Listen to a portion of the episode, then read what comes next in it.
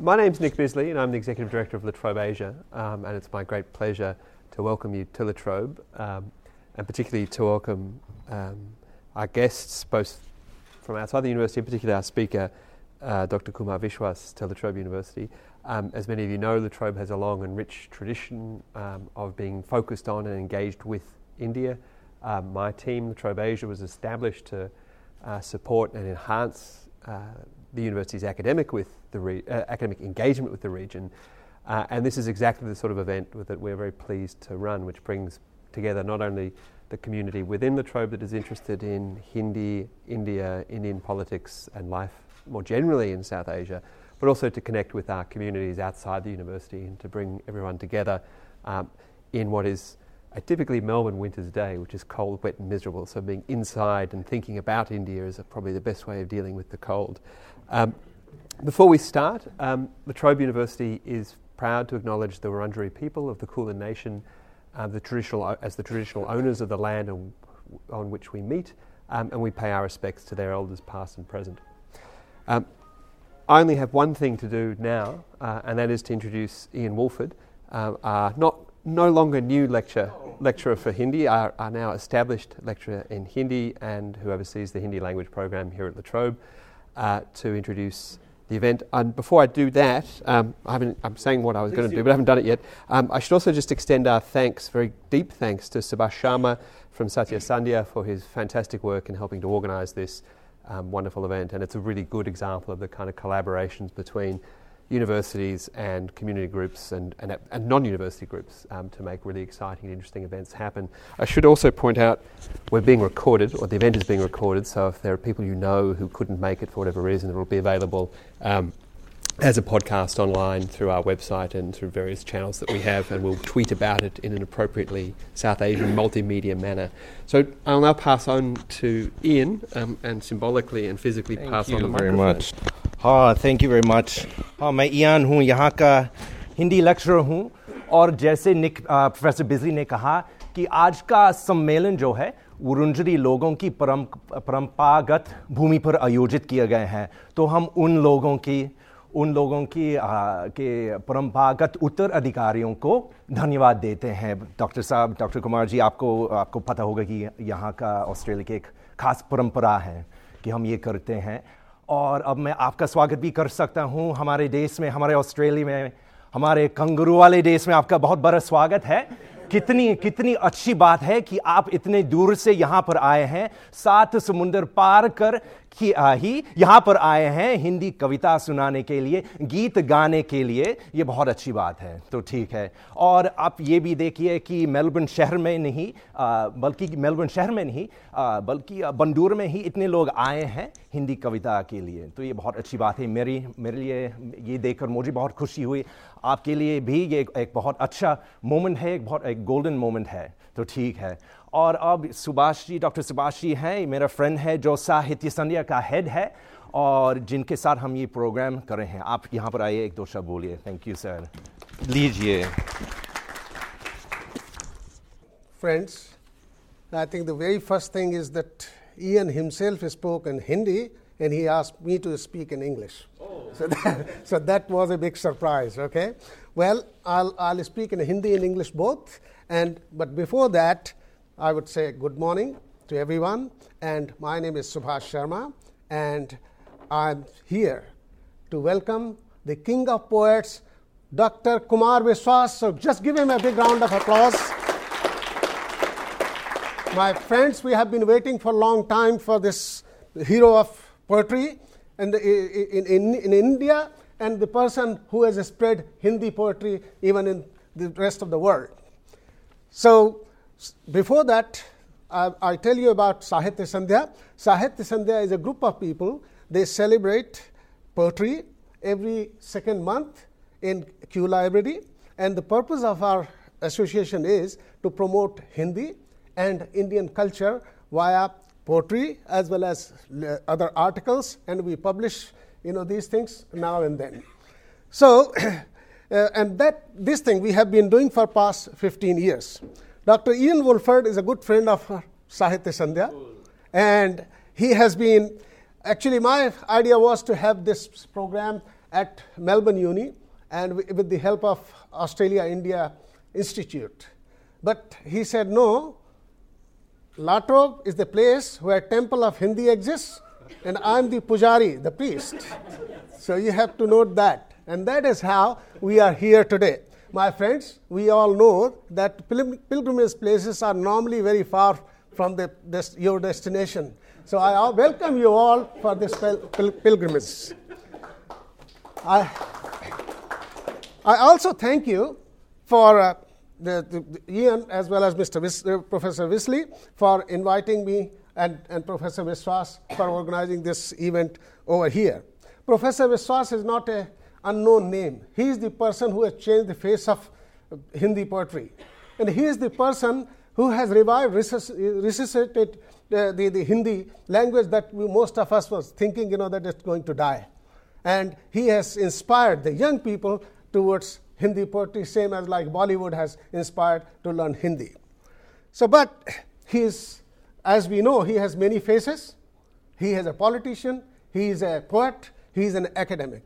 And today, as an academic, he, we are all pleased that he is visiting La Trobe University and giving us a discourse or a, giving us a seminar.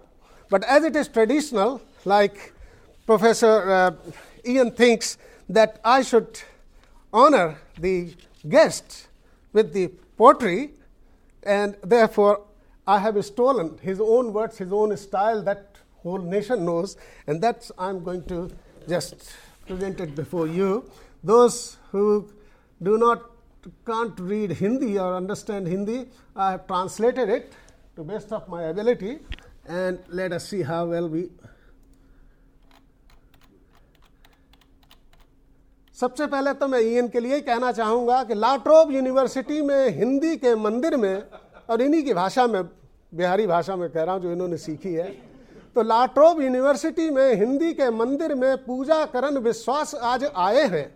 और नयन जुड़ात, जब Ian कहत बात कि हिंदी के दिन जैसे आज फिर आए हैं। तो कौन कहत लगत हिंदी में मरी जात? कौन कहत लगत है हिंदी मरी जात? अरे जब इन जैसो पुजारी लगो दिन रात है। और इन्हीं की पूजा और भक्ति की शक्ति देख विश्वास सो कभी खुद चल के यहाँ आते हैं। और हिंदी की पूजा और ऐसो पुजारी देख, कबीरा और सूर भी ऊपर मुस्कात है। कबीरा और सूर भी ऊपर मुस्कात है। और फिर जो मैंने चुराई हुई कविता, जिसका आप आनंद लेंगे आज शाम को, क्योंकि वो शायद पूरी ना सुनाए तो उसके लिए मैं सुनाता हूँ। तो कोई कविराज कहता है, कोई पागल समझता है। तो कोई कविराज कहता है कोई पागल समझता है, कोई नेताजी कहता है, मगर घायल समझता है। तो ये दुनिया जो भी समझे वो समझने दो उसे, लेकिन हकीकत में इन्हें तो एक बस राहुल समझता है। तो हकीकत में बस तो बस एक राहुल समझता है। और अब हमारे पूर्व प्रधानमंत्री श्री मनमोहन सिंह जी के लिए तो बंधे हो पैर जंजीरों से इंसान फिर भी चलता है ईमानदार he is an honest prime minister तो बंधे हो पैर जंजीरों से इंसान फिर भी चलता है हो बैठा चोर कुर्सी पर शिकायत फिर भी करता है। पॉलिटिशियन जो जो है head of the Congress party तो हो बैठा चोर कुर्सी पर, शिकायत फिर भी करता है। वो थी कमज़ोरी या फिर कोई मनमोहन की मजबूरी? तो जरा अगर आनंद आ जाए तो आपके स्टाइल में जरा हाथ उठा दीजिएगा। तो थी कमज़ोरी या फिर कोई मनमोहन की मजबूरी? बताने की ज़रूरत क्या है? ये हर कोई समझता है। बताने की ज़रूरत क्या? ये हर कोई समझता है। तो देखिए, अब इंसान और कवि का, आप देखिए कि कवि का दृष्टिकोण और कवि का योगदान इस सोसाइटी में। तो जहाँ इंसाफ हो नीलाम, सबके दिल से सकते हैं। तो जहाँ हो, जहाँ नी, जहाँ इंसाफ हो, नीलाम सबके दिल सिसकते हैं। बदलने को नई तस्वीर, कुछ शातिर निकलते हो।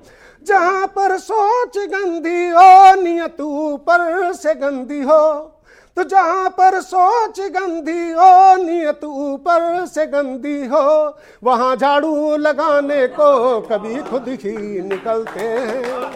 तो वहाँ झाड़ू लगाने को कभी खुद ही निकलते हैं। और अंत में है तो कोई विश्वास करता है, कोई विश्वास कहता है। कोई विश्वास करता है, कोई विश्वास कहता है, मगर हर आम इनको आज अपना आप कहता है। तुम्हें जी आए जो कह लो, ये अपना आप का मसला। तो जरा अच्छा लगे तो फिर ताली बजाइएगा। तो तुम्हें जो आए जो कह लो, ये अपना आप का मसला। इन्हें हर कांग्रेसी आज अपना बाप कहता है। इन्हें हर कांग्रेसी आज अपना बाप कहता है। और इसी के साथ एक बार स्वागत फिर कीजिए तालियों के साथ में। और मैं आमंत्रित करूँगा डॉक्टर नलिन, प्रोफेसर नलिन शारदा को कि वो मंच पर आए और डॉक्टर साहब को एक साहित्य संध्या की ओर से कि डॉक्टर साहब के योगदान के लिए, जो उन्होंने देश के लिए और विदेशों में हिंदी साहित्य को इतना प्रज्वलित प्रज्वलितमान किया है। प्रोफेसर नलिन शाहदा प्लीज़ और मेरा ख्याल है कि वक्त आ गया है कि जिसका आप लोग इंतज़ार कर रहे थे तो डॉक्टर कुमार विश्वास, मैं चाहूँगा कि वो आएँ और आप उनका एकेडमिक करिश्मा भी देखिए कि वो इस विषय पर कितनी बखूबी बोलते हैं। डॉक्टर कुमार विश्वास प्लीज़ आप सबको हमारी और मेरी माँ बोली हिंदी के लिए इतना समर्पण देखकर बहुत खुशी है। विशेष रूप से इस परिसर में जो ऐसे मेहमान हैं जो हिंदी नहीं समझते हैं या हिंदी नहीं बोलते हैं, उनको देखकर बहुत खुशी है। और हमारे यान बाबू, भारत में ट्विटर की दुनिया में यान बाबू के नाम से मशहूर हैं। सुबह चिड़िया के चहचहाने से पहले इनका ट्वीट चहचहा जाता है। भारत में दिन निकलता है तो यान बाबू का ट्वीट वहाँ पहुँच जाता है। और चूँकि ये कविताएँ पसंद करते हैं कई बार मेरी कविताएँ भी कोट कर देते हैं तो इन्हें बहुत सारे लोगों की प्रशंसा और कई भक्तों की गालियाँ भी खानी पड़ती हैं। तो मैं इनका दुख समझता हूँ। मैं एक व्यावसायिक दौरे पर हूँ अपने कवि सम्मेलनों के लिए हूँ। आज शाम छः बजे आ, किसी हॉल में मैं भूल रहा हूँ किस जगह पर है। हाइट्स में। एक छः बजे शो है, वो उसे करूँगा। कल मैं पार्लियामेंट भी बुलाया गया था, वहाँ भी गया था और सेपेक जो साउथ एशियन कंट्रीज़ हैं, उनका एक फोरम है, उसमें भी बोलने के लिए गया था। आपकी माननीय सांसद हाफ़ पैनी ने आमंत्रित किया था। और आज इस विश्वविद्यालय की बहुत छोटी सी है लेकिन बहुत महत्वपूर्ण महफिल में हूँ, क्योंकि इतनी दूर आप लोग बैठे हैं हिंदी के लिए तो कविताएँ आप रोज़ सुनते हैं, यूट्यूब पर सुनते हैं, आज शाम को भी सुन सकते हैं। मुझे विशेष रूप से एक विषय आवंटित किया गया है और मुझे कहा गया है कि मैं life of Indian poetry in twenty first century through culture politics and song इस पर मैं बोलूँ। ट्वेंटी फ़र्स्ट सेंचुरी में अभी केवल पंद्रह वर्ष हुए हैं और साहित्य की काल गणना के लिए और उसके विषय में सोचने के लिए पंद्रह वर्ष बहुत कम है। पंद्रह वर्ष में बहुत कम होता है। मैं जब किसी मंच से नीचे उतरता हूँ या जाता हूँ और मुझे कोई व्यक्ति ये कहता है कि आप बहुत महान कवि हैं तो मैं दो बातें समझता हूँ कि या तो ये कविता नहीं समझता है या मुझे कुछ और समझ रहा है। मुझे इस विषय में कोई भ्रम नहीं है, क्योंकि मैंने सत्रह साल विश्वविद्यालय पढ़ाया है। और मैंने विश्वविद्यालय पढ़ाते समय अमेरिकन लिटरेचर भी पढ़ा है, इंग्लिश लिटरेचर भी पढ़ा है, उर्दू भी पढ़ी है, जो थोड़ी बहुत बांग्ला भी पढ़ा है, विश्व के अन्य साहित्य को भी पढ़ा है। और मैं रोज कबीर की गली से गुजरा हूँ तो मुझे पता है कि कबीर का एक दोहा होने में एक उम्र कम पड़ती है, और उसके लिए वो फकीरी चाहिए कि चलते हुए इस्लामिक शासन के बीच बनारस में ब्राह्मणों के वर्चस्ववाद के बीच खड़े होकर एक फकीर दोनों को गालियाँ दे सके। इस्लाम के खिलाफ भी बोल सके और ब्राह्मणों की ज़बरदस्ती के खिलाफ भी बोल सके। वो घाट पर खड़ा होकर निर्भीक फकीर ये कह सके, अरे, इन दोन राह न पाई। इन दोनों को ही राह नहीं मिली। हिंदू अपनी करें बड़ाई गागर छुअन न दे पानी छूने नहीं देते। वैश्या के पायंतर सो में ये देखो हिंदू आई वैश्या के जाते तो ज़मीन पे बिठा देती है। मुसलमान के पीर औलिया मुर्गी मुर्गा खाई। क्या शब्द लगाया कबीर ने? पीर। पीर शब्द का ही मतलब दर्द है। पीर कौन? जिसे दर्द अनुभव होता हो, वो पीर कहलाता है। और उनके पीर साहब सुबह सुबह मुर्गी को पाड़ देते हैं। तो कबीर कहता है कि मुसलमान के पीर औलिया मुर्गी मुर्गा खाई, खाला केरी बेटी भी हमें घर में करें सगाई। मौसी अगर शादी कर ली, घर में शादी कर रहे हैं। ये कहने की हिम्मत उस पंद्रहवीं शताब्दी में तभी आ सकती है जब आपके पास कबीर की फकीरी हो। तो ये मुझे कोई भ्रम नहीं है कि मैं कोई हिंदी का बहुत महान कवि हूँ। बस मैं जानता हूँ कि मैंने जब हिंदी के बारे में सोचना शुरू किया और जब मैंने एक विज्ञान का विद्यार्थी होने के बाद हिंदी को विषय के रूप में स्वीकार किया तो उस समय बहुत मुश्किल था कविता के बारे में सोचना। क्योंकि जिस दशक में मैंने कविताएँ पढ़नी शुरू की और कविता को ट्रांसफॉर्म करना शुरू किया, उस वक्त तक हमारी हिंदी की कविता अपनी पारंपरिक शैली में थी। वही कुर्ते पजामे थे, वही बीच का एक माइक था आप में से शायद बहुत कम लोगों को पता होगा या कुछ लोगों को पता होगा, हिंदी का जो पहला कवि सम्मेलन लाइव हुआ, वो कानपुर के अंग्रेज़ रेजिडेंट की कोठी पर हुआ था, एक ब्रिटिश रेजिडेंट की, जिस ब्रिटिश ओरिजिन के यान बाबू हैं। इन्हीं के ही हो सकता है पड़बा बाड़ बाबा ने करा दिया हो। और वही जीन्स आ गई हो इनमें भी, कि तब हमारे पुराने खानदानी बुलाए गए थे, अब हम बुला लिए गए हैं। तो उनकी पत्नी कविताएँ लिखती थी, जो रेजिडेंट की कमिश्नर की जो वाइफ थी, वो नॉटिंगहम की थी, वो पोइटस थी। तो उन्होंने कहा कि मैं यहाँ के कवियों को सुनना चाहती हूँ, यहाँ के कवि क्या लिखते हैं? तो उस समय उनकी कोठी पर एक कवि सम्मेलन किया गया और ये व्यवस्था बनाई गई कि मैडम कविता सुनेंगी और कुछ लोग ट्रांसलेट करके उन्हें समझाएँगे। वो जो पहला कवि सम्मेलन था, उसकी खबर उस जमाने के उदत्त मारतंड अखबार में छपी थी। उसमें कवियों को एक मंच पर गोल घेरे में बिठाया गया था। बीच में एक ध्वनि विस्तारक यंत्र पहला गोल वाला आता था, जिसमें पूरा बोलने वाला ही खप जाता था। बापू के फ़ोटो आपने देखे होंगे, गोल वाले में बोलते थे वो। वहाँ बैठ के एक कवि कविता पढ़ता था और सुनाया जाता था। डेढ़ सौ वर्ष हो गए, लेकिन कविता का पढ़ने की वाचिक परंपरा वही हुई। बस अंतर इतना आया कि जो गोल वाला माइक था, वो पतले वाले माइक में कन्वर्ट हो गया। तो जब मैंने पहली बार इस संस्थान के बारे में गंभीरता से सोचा तो मुझे लगा कि दुनिया बदल गई है। लोगों का खान पान बदल गया है, सोचना बदल गया है पूरी नई पीढ़ी आ गई है, जो हमारी भाषा में हमसे संवाद नहीं करती। जो हमारी कविता की भाषा खड़ी बोली की 1960 के दशक की है 70 के दशक की है 50 के दशक की है, प्रिय हमारे, प्रिय तुम्हारे अभ्यंतर में विद्यमान है मेरी पीड़ा। तो ना तो उसे विद्यमान पता, ना पीड़ा पता, ना प्रिय, ना अंतर्मन। उसकी समझ में नहीं आ रहा है कौन सी चीज़ कहाँ पर है। तो ऐसे में उससे अगर आप संवाद नहीं करेंगे तो धीमे धीमे हिंदी उससे छूट जाएगी। और उस समय में जो यहाँ पर मैं देख रहा हूँ कि जो इंजीनियरिंग पढ़ने हुए लड़के लड़कियाँ हैं उनको याद हो कि 2000 के दशक में 2001 2002 में कुछ सरल अंग्रेज़ी गायकों ने हमारे लड़कों के आसपास घूमना शुरू कर दिया, जिनमें एनरिके थे, somebody loves you, somebody miss you every single night, and somebody is me. बहुत साधारण था। कोई तुम्हें प्यार करता है, कोई तुम्हें हर रात मिस करता है, और वो कोई मैं हूँ। कितना सादा है। कितना अच्छा है। लड़के को लगता था ये बहुत अच्छा है। भाषा दूसरी है, पर बात अच्छी कही जा रही है। इसीलिए वो स्वीकार होने लगे। तो फिर मैंने कोशिश की कि मैं, जैसी भी टूटी फूटी मेरे पास कविता है, उसे लेकर मैं इन तक जाऊँ। और 2002 में मैंने पहला परफॉर्मेंस किया दिल्ली के इंजीनियरिंग कॉलेज में एनएसआईटी में। मोक्ष नाम से उनका कार्यक्रम था। उन्होंने मुझे आमंत्रित किया और मैंने वहाँ अपनी सरलतम कविताएँ लिखी। उससे पहले मैं भी जटिलतम शब्दों की चपेट में आ चुका था। भारत में विद्वान होने के लिए जटिल बोलना बहुत आवश्यक है। अंधकार के घोर तिमिर में घना अंधेरा छाया है। अंधकार के घोर तिमिर में घना अंधेरा छाया है। सूरज निकला, भोर हो गई, चलो सवेरा आया है। वाह। बहुत अच्छा बोले, क्या बढ़िया बात बताई उन्होंने। बात दोनों एक ही कही उन्होंने। दिन निकल गया, ये बात कहनी थी। लेकिन बात ऐसे कही तो भारत में भी बड़ा ये मामला था। हिंदुस्तान में हमारी जो परंपरा है पढ़ने लिखने की, उसमें दो तीन चीज़ें हैं। गुरुदेव रविन्द्रनाथ टैगोर विश्व भारती चलाते थे तो पूज्य आचार्य पंडित हज़ार प्रसाद द्विवेदी, वहाँ प्रोफेसर थे संस्कृत के। असिस्टेंट प्रोफेसर थे, जैसे अभी आप असिस्टेंट प्रोफेसर हैं। तो ऐसे सुबह ही सुबह अपना लॉन में बैठ के हज़ार प्रसाद जी कुछ पढ़ रहे थे। गर्मी के दिन थे, उमस के दिन थे तो उन्होंने सिर्फ़ धोती पहन रखी थी और धोती भी आधी उठा के कंधे पे डाल ली। तो सुबह ही सुबह घूमते हुए गुरुदेव पहुँचे क्षितेंद्र मोहन सेन, जो प्रोफेसर थे आर्ट के, बड़े कलागुरु कहा जाता है, उनको बंगाल के कुछ लोग यहाँ बैठे हो तो क्षितेंद्र बाबू का नाम जानते होंगे। वो पीछे से जाके उन्होंने उनको डिस्टर्ब किया। कहा, पंडित जी कैसे हैं? तो हज़ार प्रसाद जी उठ के खड़े हुए और हज़ार प्रसाद जी अपनी धोती संभालने लगे, ढकने लगे खुद को।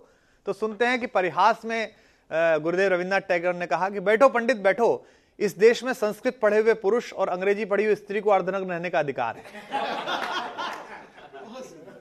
उन्होंने परिहास में बात कही, लेकिन बड़े आदमी तो नोबेल पुरस्कार मिला तो उसका कुछ तो अर्थ था। जब मैंने संस्मरण पढ़ा तो मुझे समझ में आया इसका कुछ तो अर्थ है। तो भारत एक हज़ार वर्ष की ऐसी बौद्धिक गुलामी में रहा, जहाँ हमारी बौद्धिक मनीषा ने बड़ी कोशिश की कि हमारी चेतना के जितने आदि स्रोत हैं, उन्हें स्मृति में कंठस्थ किया जाए। और इसका प्रयास विफल हुआ। जब पहली बार हमारे ऊपर आक्रमण हुआ और कुस्तुनतुनिया की लाइब्रेरी जलाई गई तो इतिहासकार कहते हैं कि इतनी ज़बरदस्त उसके अंदर भुर्ज पत्रों की प्रतियाँ थी किताबों की, कि तीन महीने तक उसमें से धुआँ उठता रहा। आग ही उठती रही, सुलगती रही वो। और जब वहाँ से महमूद गजनी गुजरा और उसने बाहर लाइब्रेरियन को बुलाकर अपनी सेना से घेर कर पूछा, कुरान पाक को हाथ में रख के कि जो इस किताब में है, क्या इस किताब से अलग कुछ अंदर है? तो डरे हुए उसने कहा, लाइब्रेरियन के साहब, नहीं, जो इस किताब में है, सभी वही है। तो बोले, फिर इन सब किताबों की क्या ज़रूरत है? आग लगा दो इनमें। आग लगा दी गई। धीमे धीमे जब ग्रंथ जलाए गए हमारे तो हमारे आचार्यों ने एक नई परंपरा की ईजाद की, एक नई परंपरा उन्होंने खोजी। और वो ये थी कि उन्होंने अपने शिष्यों से गुरुदक्षिणा में स्मृति मांगनी प्रारंभ कर दी। उन्होंने कहा कि अगर तुम सबसे तेज मेरे शिष्य हो तो चार साल, पाँच साल बाद जब विश्वविद्यालय से निकलो तो ये चार वेद तुम कंठस्थ कर लो। तो किसके कंठ में वेद है, किसके में नहीं है, इसे कौन काटेगा? कितना भी आक्रमण हो, यहाँ जितने लोग बैठे हैं, मुझे इनमें से क्या पता कि एस्ट्रोफिजिक्स किसको ज़्यादा याद है? एक भी बच जाएगा तो वो लेके जाएगा।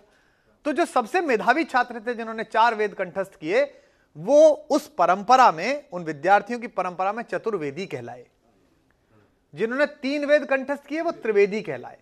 जिन्होंने चार वेद कंठस्थ किए, वो चतुर्वेदी, त्रिवेदी द्वेदी जिन्होंने मिश्रित ज्ञान प्राप्त किया, वो मिश्र कहलाए। जिन्होंने गुरु के पास बैठकर कुछ सीखा, वो उपाध्याय कहलाए। उपाध्याय शब्द का मतलब ही है पास आकर बैठना। ऐसे एक परंपरा तैयार हुई। ये जाति से नहीं थे, ये विद्वत्ता से, दक्षता से आया। इसीलिए श्रीमद भागवत गीता में भगवान श्री कृष्ण अर्जुन को बताते हैं चातुर्वर्ण मया सृष्टि गुण कर्म विभागश। हे अर्जुन चार वर्णों में बड़ी, बटी हुई मेरी सृष्टि गुण और कर्म के विभाजन पर है। यह नहीं कि आप अगर शर्मा जी के घर पैदा हुए तो आप ब्राह्मण ही हुए। अगर शर्मा जी के घर पैदा हुए और आपने जाके सेना में मेजर जनरल की पोस्ट ली तो आप क्षत्रिय हो गए। क्योंकि आप रक्षा का काम कर रहे हैं। और आप अगर शर्मा जी के घर पैदा हुए और उसके बाद आप व्यापार में आ गए तो आप वैश्य हो गए। और अगर आप गुप्ता जी हैं और उसके बाद आप प्रोफेसर हो गए तो आप ब्राह्मण हो गए। उस परंपरा से आया, बाद में हमने से गूढ़ कर दिया। तो हमारी मनीषा इस परंपरा से आई। लेकिन एक हज़ार साल में हमारे ऊपर आक्रमण बहुत हुए। शक हूण कुषाण यवन चंगेज, तुर्क तातार डच, मंगोलियन, पुर्तगालीज, ब्रिटिश, इतना ज़बरदस्त आक्रमण हुआ। ऐसे समय में किसी भी देश के लिए बहुत मुश्किल हो जाता है कि वो अपने सांस्कृतिक मूल्यों की रक्षा कर सके और उसमें बहुत सारी चीज़ें घालमेल हो जाती हैं। इसका एक सदपरिणाम हुआ और एक दुष्परिणाम हुआ। दुष्परिणाम तो ये हुआ कि आज हम जैसे हैं, शायद हम वैसा नहीं होना चाहते। हम भारतीय जैसे हैं, मैं कई बार सोचता हूँ कि भगवान ना करे अगर प्रलय आ जाए और हमारा सारा मनुष्य जाति नष्ट हो जाए और हज़ार साल बाद, पाँच हज़ार साल, दस हज़ार साल बाद भारत में खुदाई हो तो हमारे जो पूर्वज का अवशेष निकलेगा, जो हमारी फ़िल्में निकलेंगी, जो हमारे टीवी प्रोग्राम निकलेंगे, जो हमारी भाषा निकलेगी, उससे हम क्या जज किए जाएँगे कि हम कौन लोग थे, हम क्या बोलते थे? भारतीय विद्यार्थी को मैं कहूँ कि तुम एक पेज, एक पृष्ठ लिखो हिंदी में शुद्ध तो क्या कहें ये तो संभव नहीं है। और मैं उससे कहूँ कि एक प्रश्न अंग्रेज़ी में शुद्ध लिखोगे वो भी संभव नहीं है। यानी कि वो मिली जुली भाषा का मिला जुला जीव है। उसकी वेशभूषा में एक मिलावट है, उसके बोलचाल में मिलावट है, उसके खान पान में मिलावट है, उसके इमोशन में मिलावट है। वो कभी देवदास होना चाहता है और कभी कलकत्ता पढ़ना जाना चाहता है, पारों को छोड़ के। वो दोनों काम एक साथ करना चाहता है। इसका परिणाम यही हुआ कि हम अपनी मनीषा की शुद्धता से रक्षा नहीं कर पाए। उन्नीस के बाद हम आज़ाद हुए, एक हज़ार वर्ष की गुलामी से बाहर आए। लेकिन दुर्भाग्य से तब भी हमें आज़ादी सत्ता रूपांतरण से नहीं मिली, सत्ता हस्तांतरण से मिली। इट वॉज़ नॉट ट्रांसफॉर्म्ड इस बार ट्रांसफर्ड हमने आज़ादी को ट्रांसफॉर्म नहीं करा इंडियन वैल्यूज़ में। हमने आज़ादी को ट्रांसफ़र करा। और जिन लोगों के हाथों में देश के दोनों हिस्से आए, पाकिस्तान और हिंदुस्तान, एक ही देश था, वो दोनों लोग वो थे जिनके मस्तिष्क में मनीषा को लेकर पश्चिम का मॉडल था। आज मैं लाट्रो यूनिवर्सिटी में बोल रहा हूँ आपकी संख्या कितनी भी हो। मैं स्टैनफोर्ड में भी बोल चुका हूँ गूगल हेडक्वार्टर्स में भी बोल चुका हूँ। लेकिन मैं इस बात से सम्मोहित नहीं होता कि मैं दुनिया के किसी ज्ञान के तीर्थ पर बोल रहा हूँ क्योंकि मैं मानता हूँ कि ये 200-250 साल पुराने सिविलाइजेशन मैं अभी कहीं गया था कौन सा गाँव है जो 200 साल पुराना है कोई मुझे लेके बैलरेट गया था। बोले साहब ये डेढ़ सौ साल पुराना दो सौ साल पुराना गाँव है ये सुरक्षित है। मैंने कहा हमारे यहाँ लाइफ सुरक्षित है हर जगह चले जाओ ऐसा ही वाला है जैसा है ये। अब मेरी समस्या यह है कि आप मुझे 200 साल पुराना गाँव दिखा रहे हैं और मैं जहाँ से आया हूँ, वहाँ अड़तालीस साल पुरानी द्वारिका के अवशेष आज भी समुद्र में हैं। तो मैंने वहाँ से निकलते हुए शेर कहा कि नए बाजी करो, नए बाजी करो, शायद तुम्हें इतना नहीं मालूम। नए बाजी करो, शायद तुम्हें इतना नहीं मालूम। मेरा विस्तार कितना है, तुम्हारी सोच कितनी है? मैं भारत की ओर से चार, दो लाइनें कह रहा हूँ, नए बाजी करो शायद तुम्हें इतना नहीं मालूम, मेरा विस्तार कितना है, तुम्हारी सोच कितनी है, मेरे पत्ते मेरी शाखें, मेरे पत्ते मेरी शाखें, मेरे फल तोड़ने वालों, मेरी जड़ इस जमी पर आदमी की उम्र जितनी है। जब इस धरती पर पहली बार आदमी चला तरीके से, तब से तब से वो सिविलाइजेशन वहाँ पर है। लेकिन इस डिप्रेशन ने भारत को एक ऐसे देश के रूप में तब्दील किया, जहाँ बौद्धिकता केवल दूसरे देशों में पाई जाती है, अवधारणा बन गई। और शुरू में जिन लोगों ने देश संभाला, वो चूँकि विलायत से पढ़ के आए थे, चूँकि उनकी शिक्षा दीक्षा दूसरे देशों में हुई थी, इसलिए उन्हें मैक्यावेली ज़्यादा पसंद आए, चाणक्य कम पसंद आए। उन्होंने चाणक्य को इंडियन मैक्यावेली कहा जबकि मैं कहता हूँ कि मैक्यावेली जो है वहाँ के चाणक्य हैं। उन्होंने तुलसीदास को भारत का शेक्सपियर कहा। शेक्सपियर के प्रति पूरे सम्मान के बावजूद मैं कह रहा हूँ, मैं I am not widely read I am widely read man मैंने बड़ा टेढ़ा मेढ़ा पढ़ा है इधर उधर से, लेकिन शेक्सपियर मैंने कम कंप्लीट पढ़ा है, पूरा पढ़ा है। और तुलसी तो मेरी आत्मा में है।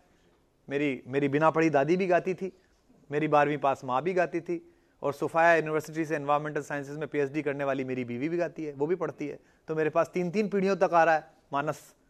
बाबा तुलसी मेरे साथ तीन पीढ़ी तक चल रहे हैं। मैं ये मानने को तैयार नहीं हूँ कि शेक्सपियर और तुलसी एक हैं। तुलसी जीवन दर्शन है। उनकी एक एक लाइन पर एक एक पीएचडी अवॉइड कर सकते हैं आप। उनकी साइकोसिंथेसिस आप देखिए, उनकी फिलोसफीज आप देखिए, वो मनुष्य के मनोविज्ञान का बड़ा भाष्य है। कथा छोड़ दीजिए आप। जब वो कोई बात कहते हैं तो उसमें मनोविज्ञान की बड़ी गहरी बात कहते हैं।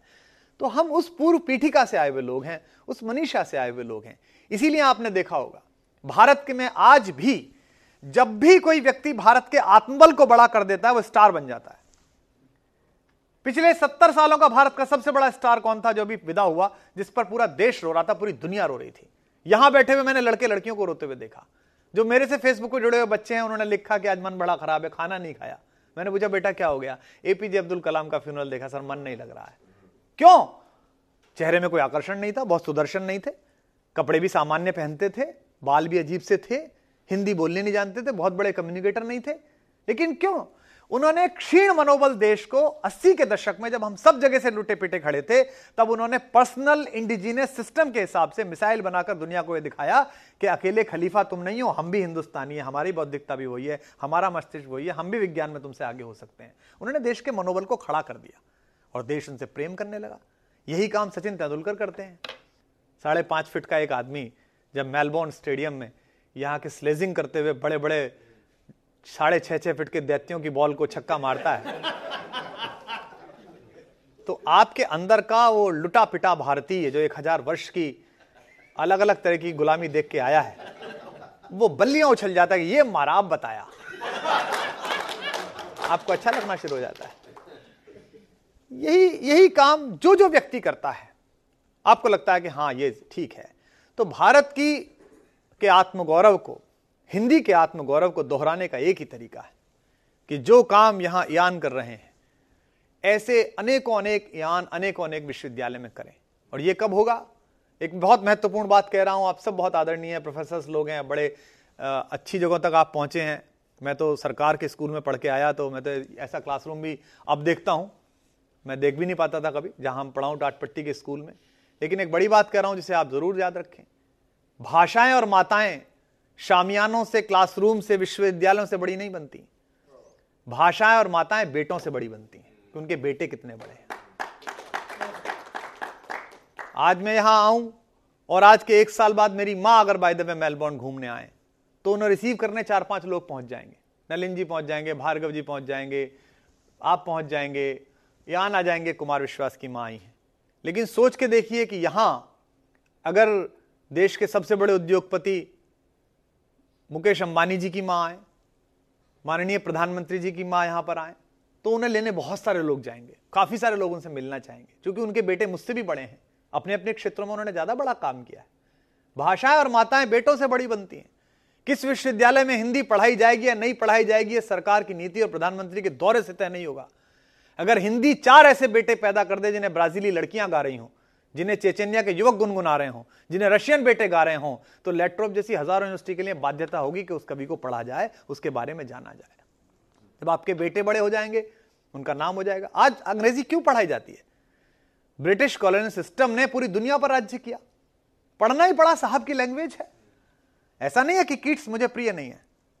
ऐसा नहीं है कि वर्ड्सवर्थ मुझे प्रिय नहीं है, मुझे याद नहीं है। मैं बहुत गुनगुनाता हूँ। मैं फैनी ब्राउनी के साथ उसके प्रेम की कथा को शुरू से सुनता रहा हूँ और बड़ा प्रभावित रहा हूँ कीट से। और लूसी से लेकर डेफोडिल्स तक सबको गाता हूँ। लेकिन इतना महत्वपूर्ण ऐसा कुछ नहीं है कि दुनिया के 250 मुल्कों में पढ़ाया जाए, हर विश्वविद्यालय में पढ़ाया जाए। या मेरे निराला के पास इतनी कमज़ोरी है कि वो ना पढ़ाई जाए, या मेरे कबीर के पास इतनी कमज़ोरी है कि ना पढ़ाई जाए। लेकिन भाषाएँ और माताएँ तो बेटों से बड़ी बनती हैं। तो मेरा जो विषय है लाइफ इंडियन इंडियन पोइट्री भारतीय कविता और विशेष रूप से पिछली शताब्दी की भारतीय कविता ने भारतीय राजनीति के उतार चढ़ाव के साथ सफ़र किया। हम जब बीसवीं शताब्दी के शुरुआत में जब हमने प्रवेश किया, तब यह उम्मीद जागनी शुरू हो गई थी। अठारह के स्वातंत्र आंदोलन के विफल हो जाने के बाद लगभग 30-40 वर्ष तक उम्मीदें धूमिल नहीं और उस समय के सारे योद्धा फिर समाज सुधार में लग गए। इसीलिए जो इतिहास के विद्यार्थियों ने याद होगा कि राजा राममोहन राय से लेकर और तमाम उस तरह के आंदोलन जो हुए वो सारे आंदोलन समाज सुधार की तरफ़ हुए, जिनमें विधवा विवाह कहा, किया जाए, स्त्री शिक्षा कराई जाए जाति पाति के खिलाफ आंदोलन किया जाए, धर्म सुधार का आंदोलन किया जाए। राजा रवि वर्मा ने दक्षिण में चित्र बनाए और भगवान को पहली बार मंदिर से बाहर निकालकर लोगों के घरों तक पहुँचाया। बड़ा अद्भुत काम किया उन्होंने, राजा रवि वर्मा ने। ऐसे बहुत सारे सुधारकों ने काम किए कला में, साहित्य में, संगीत में। लेकिन 21वीं शताब्दी की शुरुआत आते आते लगने लगा कि आज़ादी मिल सकती है। सदियों की दास्ता का अंत हो सकता है। और जब ये पुकार आई तो कवियों ने उसमें साथ दिया, कलाकारों ने उसमें साथ दिया, लोगों ने उस तरह की कविताएँ लिखी। भारतेंदु बाबू हरिश्चंद्र ने कविता लिखी, अंग्रेज़ राज सुख साज सब, सजई सब भारी। अंग्रेज़ों का राज तो बहुत अच्छा है, सब ठीक है, अनुशासन रहता है। बुज़ुर्ग कहते भी थे, आपके बुज़ुर्ग अभी कहते थे, इससे तो अंग्रेज़ी ठीक थे। जब हमारे यहाँ घोटाला निकलता था, वो कहते थे वही ठीक थे। अंग्रेज़ राज सुख साज सजई सब भारी। पे वन, धन विदेश चली जाए, यही अति ख्वारी। सारा धन विदेश चला जाता है, यही बुरी बात थी। भारतेंदु आज होते तो सोचते कि आज तो अपने ही दे आते हैं जाके। अंग्रेज़ लेके भी नहीं जाता। बस आई बॉल आगे पीछे घुमाते हैं कैमरे के आगे स्विस बैंक में जमा हो जाता है। उनको और ज़्यादा प्रसन्नता होती है उन्हें दुख होता। तो उस समय कविताएँ उस तरह की लिखी गई। बालकृष्ण शर्मा नवीन ने कविताएँ लिखी। हमारे जितने उस प्रकार के कवि थे, उन सबने आज़ादी के आंदोलन में कविता लिखी। आज़ादी के आंदोलन में हिंदी कवियों की क्या भूमिका, ये एक बड़ा विषय है और आप सब उसे जानते हैं। चाहे वो झंडा गीत हो जो, श्यामलाल पार्षद ने लिखा, झंडा ऊँचा रहे, हमारा विजयी विश्व तिरंगा प्यारा। चाहे उस जमाने में बिस्मिल वगैरह, सबने जो कविताएँ, गजलें गुनगुनाई। हम अभी से क्या बताएँ, क्या हमारे दिल में है? वक्त आने पर बता देंगे तुझे आसमां। सरफरोशी की तमन्ना। तमाम तरह की कविताएँ लिखी गई और काफ़ी लोकप्रिय रही। आज़ादी के बाद एक खुशनुमा माहौल आया और हम लगभग पंद्रह सोलह वर्ष एक बड़े अच्छे, खूबसूरत माहौल में रहे। नेहरू जी बहुत सुदर्शन लगते थे। सफ़ेद अचकन पर वो लाल गुलाब लगाते थे। इंटरनेशनली वो बहुत एक्टिव थे। और उस ज़माने में तीन दोस्त बड़े मशहूर थे, नेहरू, नासिर, टिटो। नासिर साहब और टिटो और नेहरू जी तीनों बड़े पॉपुलर लीडर्स थे। उन्होंने एक पंचशील की एक नई धारा बनाई और एक गुटनिरपेक्ष आंदोलन की भूमिकाएँ शुरुआती रखी। लगने लगा, नेहरू जी का करिश्मा चाइना वार के बाद टूटा। चाइना वार तक नेहरू जी का करिश्मा नहीं माना जा रहा था। लेकिन यहाँ कुछ पुराने लोग बैठे हैं।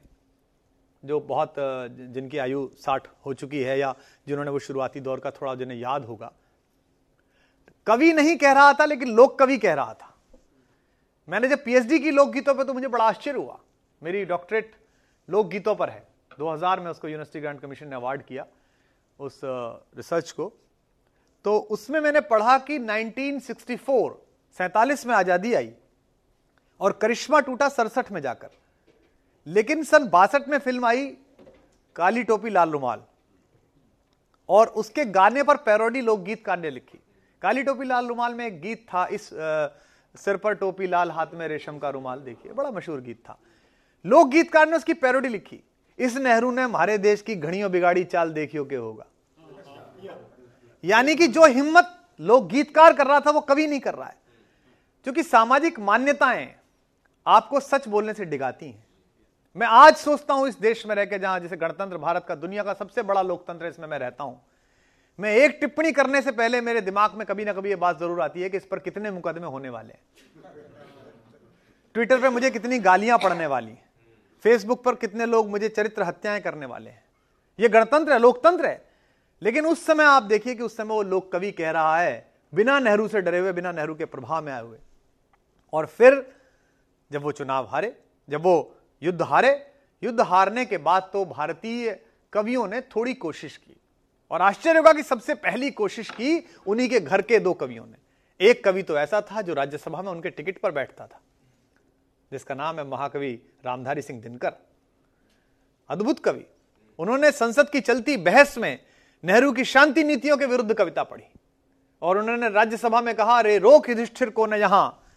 युधिष्ठिर शांति शांति करने वाला। रे रोक, युधिष्ठिर को न यहाँ जाने दे, इसको स्वर्ग धीर मरता हूँ, मरे। ये बोलने का साहस देखिए आप। रे रोक, युधिष्ठिर, आज जब मैं देखता हूँ कि हमारी सत्ताधारी पार्टियाँ मुझसे इस बात का सौदा करती हैं कि इस बार आपको पद्मभूषण दिला दी जाए, आप थोड़ा कम बोलो। मैं सौभाग्यशाली हूँ कि देश भर के कवियों को मुँह खोलने के पैसे मिलते हैं, मुझे बंद रखने के देने के तैयार है। कि तू चुप तो रहे कम से कम।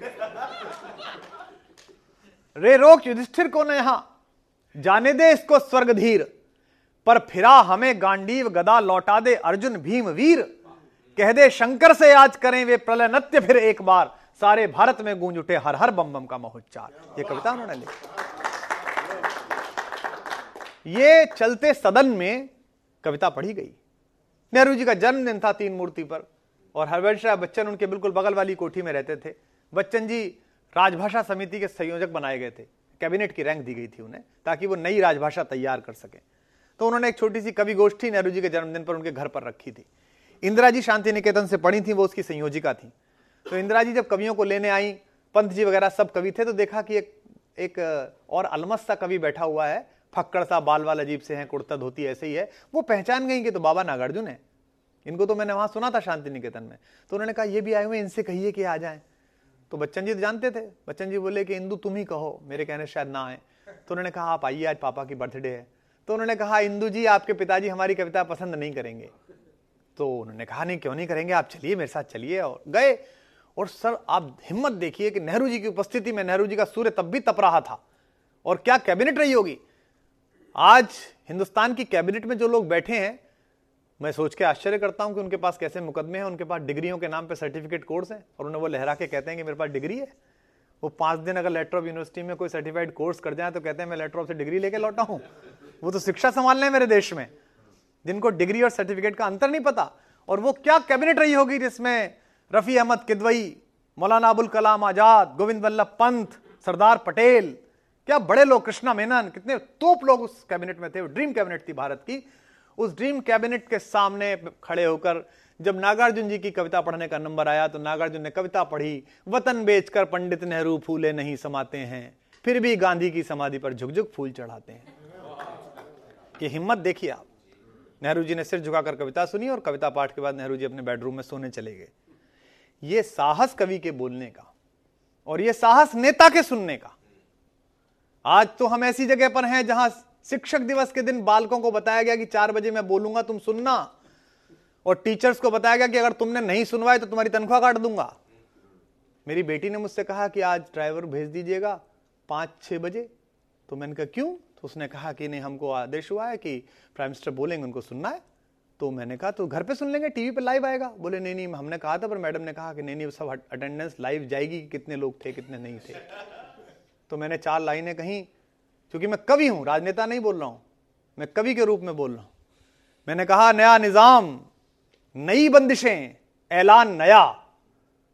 मेरे श्रोता रहे वो रात रात नीचे बैठ के कविताएँ सुनी उन्होंने मेरी। दसियों साल, उनके घर पर मेहमान ना हूँ मैं 2002 से, जब वो मुख्यमंत्री थे। नया निज़ाम, नई बंदिशें, ऐलान नया। हम फकत लश्कर शाही के ही माफिक सोचें। साहिब वक्त ने यह हुक्म किया है जारी। अपनी नस्लों से कहो, मेरे मुताबिक सोचें। ये तो बड़ी खराब बात है। कि आप आने वाले कल पर ये बंदिश लगाएँगे कि आप, आपके हिसाब से सोचें। चार्ली चैपलिन से मिलने के लिए बापू गए थे, गुलाम देश का एक नेता गया था। आज़ादी नहीं मिली थी हिंदुस्तान को। अंग्रेज़ों से बात करने के लिए गए थे। चार्ली ने कहा, मेरे घर चाय पी सकते हैं आप। मैं आमंत्रित करना चाहता हूँ। नेहरू जी ने कहा I heard you are the biggest joker of the world तो चार्ली ने कहा no sir not big than you you made a joke of them who made the joke of whole world जिन्होंने पूरी दुनिया का मज़ाक बना रखा, उनका आपने मज़ाक बना के फेंक रखा है। जब चार्ली से मिलने के लिए गए तो चार्ली ने कहा, मैंने अपनी विंडो से खड़े होकर चार्ली ने अपनी ऑटोबायोग्राफी में लिखा है कि मैंने अपनी विंडो से खड़े होकर अपनी गली को देखा। जब से मैं वहाँ रहता हूँ, मैंने इतनी जनता, इतनी दीवानी, इतनी पागल कभी नहीं देखी थी जो फकीर को देखने के लिए आई थी। अगर ऐसे आपको लोग देखने आए, ऐसे आपसे मिलने आए तो बहुत अच्छा है। लेकिन आप अगर ये सोचें कि सरकार के आदेशों के तहत आप दीने इलाही चला देंगे तो वो तो ज़िले सुबहानी अकबर नहीं चला पाए, आप तो पाँच साल के ज़िले सुबहानी वो तो बावन साल का राजा था। 52 इयर्स उसने इस देश पर राज किया था, हिंदुस्तान पर। वो हिंदुस्तान जो कंधार से शुरू होता था और म्यांमार पे खत्म होता था। उस हिंदुस्तान का राजा था और उसने कहा, धर्म मेरा चलेगा, नहीं चला। आज दीने इलाही मानने वाला एक आदमी दुनिया में नहीं है। अकबर चला गया। तो दोस्तों, भारतीय राजनीति में जन चेतना की कविता नेहरू जी के चाइना वार में परास्त होने के बाद थोड़ा अंगड़ाई उसने दोबारा ली। श्रीमती इंदिरा गांधी जब आपातकाल के द्वार पर आई और जब एक नारा उछाला गया, किसी भी व्यक्ति को किसी संस्था से बड़ा मत बनाइए। मैं जिस राजनीतिक संगठन में काम करता हूँ, चाहे उसमें हूँ, चाहे कविता में काम करता हूँ, आप किसी को बड़ा मत बनाइए। India is Indira Indira is India, जो नारा दिया गया था, वही नारा आज भी रिपीट है हमारे यहाँ। उन्होंने साफ़ उस नारे के विरोध में कोई बोलने की स्थिति में नहीं था। लेकिन जब इंदिरा जी को यह भ्रम होने लगा कि वही भारत है और भारतीय लोकतंत्र की दीप शिखा पहली बार आपातकाल में डगमगाई, तब उस दीप शिखा को बचाने के लिए जो सेनानी और योद्धा उतरे, उन सेनानी और योद्धाओं में भारतीय कवियों ने भी बड़ी भूमिका निभाई। हिंदी को एक ऐसा गजलकार मिला जिसने 400-500 साल पुरानी उर्दू की गज़ल के तमाम उस्तादों को यह बताया कि हम भी गज़ल कहते हैं। मंजर भोपाली मेरे एक दोस्त है, उनका एक शेर है कि कह दो मीरो गालिब से हम भी शेर कहते हैं। ये वैसे तो एक एकेडमिक लेक्चर है, लेकिन तालियों का मेरे ख्याल से कोई इसमें ऐसा नहीं, एक बजाई नहीं जाएँगी, ऐसा कहीं नियम में भी नहीं। कह दो मीरो गालिब से, हम भी शेर कहते हैं, वो सदी तुम्हारी थी, ये सदी हमारी तो हमको एक ऐसा गजलकार मिला दुष्यंत के रूप में, जो सरकार की नौकरी करता था। अब सरकार की नौकरी में आप बोल नहीं सकते सीधे सीधे आप कैसे बोलें कि मैडम गांधी, आप बिल्कुल गलत कर रही हैं। ये आपातकाल गलत है। तो दुष्यंत ने एक नया मुहावरा प्रतीकों का गढ़ा और उसने प्रतीकों के माध्यम से ही सब कुछ कहा। उसने कहा, मत कहो आकाश में कोहरा घना है। मत कहो, जैसे आप अगर लिख दीजिए कल कि यार आजकल तो मौसम भारत में ठीक नहीं चल रहा तो नीचे भक्त लिखना शुरू कर देते, तुमको तो परेशानी है, तुम तो मोदी से नाराज़ हो, तुम तो हो ही ऐसे। तो उसने लिखा, दुष्यंत ने, मत कहो आकाश में कोहरा घना है, यह किसी की व्यक्तिगत आलोचना है। ये उन्होंने लिखा। उन्होंने इंदिरा जी के लिए लिखा कि तू इस मशीन का पुर्जा है, तू मशीन नहीं। लोकतंत्र की इस बड़ी मशीन में तो प्रधानमंत्री नाम का एक टूल है, इस गलत फहमी मत रहे। तुम्हारे पाँव के नीचे कोई ज़मीन नहीं। और देखिए, जब मैडम गांधी ने इलेक्शन मांगा तो उन्होंने उस समय के IB chief Shri B L Joshi को बुलाया, जो बाद में राज्यपाल रहे दिल्ली के उत्तर प्रदेश के, और उनसे बुला के पूछा कि, मिस्टर जोशी, रिपोर्ट तैयार कराइए कि अगर कल इलेक्शन हो तो मैं कितनी सीट जीतूँगी? डॉक्टर जोशी तो उनके मतलब मुलाजिम थे मिस्टर जोशी। मिस्टर जोशी ने सर्वे करा के कहा कि मैडम, अगर इलेक्शन हो जाए तो आप साढ़े तीन सौ सीट जीत जाएँगे। डरते थे, क्या बोलते? सच कैसे बोले हैं साहब के सामने? ज़िले सुबहानी के आगे कौन सच बोलता है? तो वो, उन्होंने इलेक्शन करा दिया और वो बुरी तरह हारी। पूरे लोगों को याद होगा। पूरी एकदम क्लीन स्वीप लगी। बड़ी ज़बरदस्त झाड़ू उस जमाने में भी चली थी तो वो हार गई। तो कहा, लेकिन उससे पहले गज़ल का शेर कहा दुष्यंत ने, तुम्हारे पाँव के नीचे कोई ज़मीन नहीं। अजब तो यह है कि फिर भी तुम्हें यकीन नहीं। तुम्हारे पास कोई ज़मीन नहीं है और तुम्हें पता ही नहीं है कि तुम्हारे पास ज़मीन नहीं है। तो ये बड़ा बड़ा अंतर हुआ, बड़ा काम हुआ। दुष्यंत के साथ साथ नागार्जुन। नागार्जुन जी की तबीयत देखिए, उन्होंने नेहरू जी के खिलाफ कविता लिखी। उन्होंने इंदिरा जी के खिलाफ कविता लिखी। इंदू जी इंदू जी, क्या हुआ? आपको सत्ता पाते ही भूल गई बाप को। इंदिरा जी पर, इंदू जी कहते थे इंदिरा जी को। इंदू जी इंदू जी क्या एक कविता लिखी वो चुनाव करवाया और वो घपले वाला चुनाव करा लिया। बाद में वो कोर्ट से राजनारायण जी जीते, आपको याद हो। तो नागार्जुन जी ने कविता लिखी, अब तो बंद करो हे देवी, यह चुनाव का भीषण प्रहसन। ये जो भयानक ड्रामा तुमने चुनाव नाटंकी कर रखा, इसको अब तो बंद करो।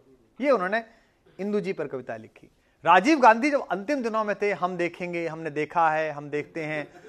तो उस जमाने में भी उन्होंने कविता लिखी, राजीव राइम, आखिरी कविताओं में। मैंने देखा, मैंने जाना, मेरे मम्मी, मेरे नाना। ये उनकी कविता है, नागार्जुन जी की। और कौन नागार्जुन? जो नागार्जुन भाषा का पंडित है, जो नागार्जुन संस्कृत में कविता लिखता है तो अद्भुत कविता लिखता है। यान बाबू जिस भाषा में सोच रहे हैं, मैथिली में, उसमें भी कविता अच्छी अद्भुत लिखी है नागार्जुन ने। जो नागार्जुन कविता लिखता है, बादल को घिरते देखा है, अमल धवल घिर के शिखरों पर।